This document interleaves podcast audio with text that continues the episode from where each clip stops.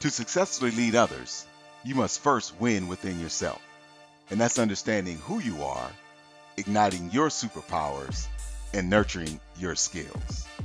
When you can do that for yourself, you can do that for your team. Successful leadership starts from the inside, or shall we say, the win side. I'm your host, Terry Lee. Let's get it. Let's go. Hi, I'm Terry Lee, your win coach, and I want to talk to you about three choices you can make as a leader to help you win at the work you do and win at your leadership. And what does the win stand for? The win stands for identifying who you are, igniting your superpowers, and nurturing your skills. The three choices I want to talk to you about today are choosing integrity over belonging, choosing competence over confidence, and choosing our way over my way. The first important choice I want to talk about as a leader is, is choosing integrity over belonging. And I get it. We want to belong to the best team. We want to belong to the best organization. We want to belong to the best group. But if we're constantly only focused on belonging over integrity, I think it comes at a very high cost. It comes at a high cost because at the end of the day, end of the week, in the morning, end of your career, if you look at yourself in the mirror and you constantly chose belonging over integrity, you're not going to like what you see. But on the flip side of that, if you constantly choose integrity over belonging, it's not a cost, it's an investment.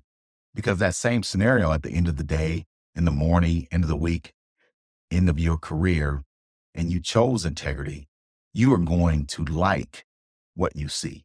So always seek to choose integrity over belonging. Something else that I think occurs when you choose belonging over integrity is you feed into a bad culture.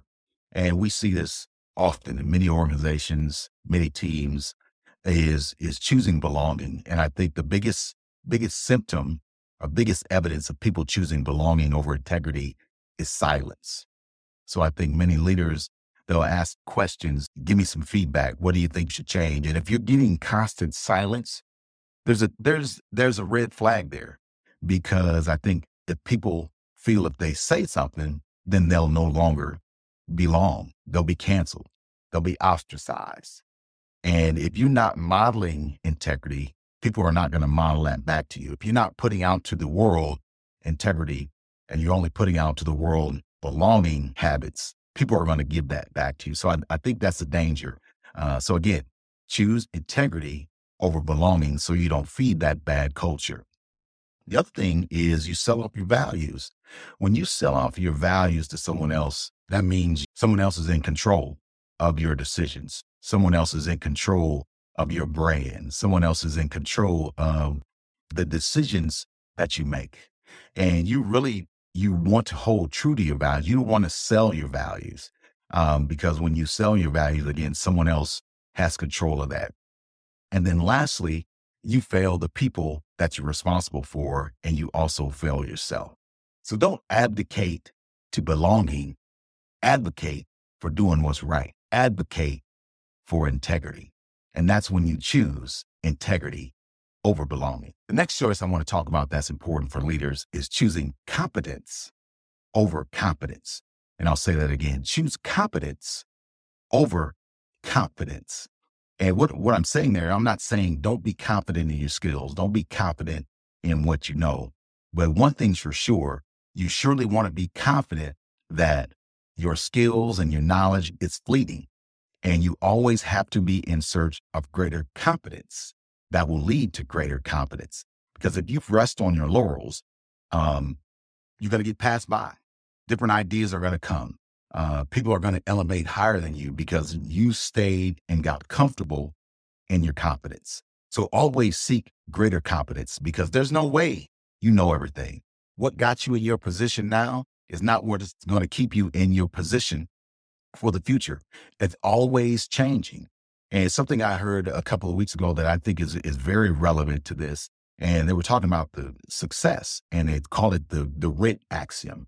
And the speaker was talking about success is not owned, it's rented. And rent is due every day. And we can plug competence in here just the same as we did success. Competence is not owned, it's rented, and rent is due every day. Confidence is not owned, it's rented, and rent is due every day. And when we pay rent for success, when we pay rent for competence, that means we need to invest time in learning more about our skills and ability, learning more about the people we lead, learning more about our customers, learning more about people in general so we can invest in richer relationships, invest in a richer career, invest in a better knowledge and, and uh, understanding of our skills so we can raise our confidence level, but most importantly, raise our competence level. So choose competence over confidence as much as you can. And the third choice I want to talk about is our way over my way. And I'll say that again our way over my way. And what I'm talking about here is being conscious of having diversity of thought.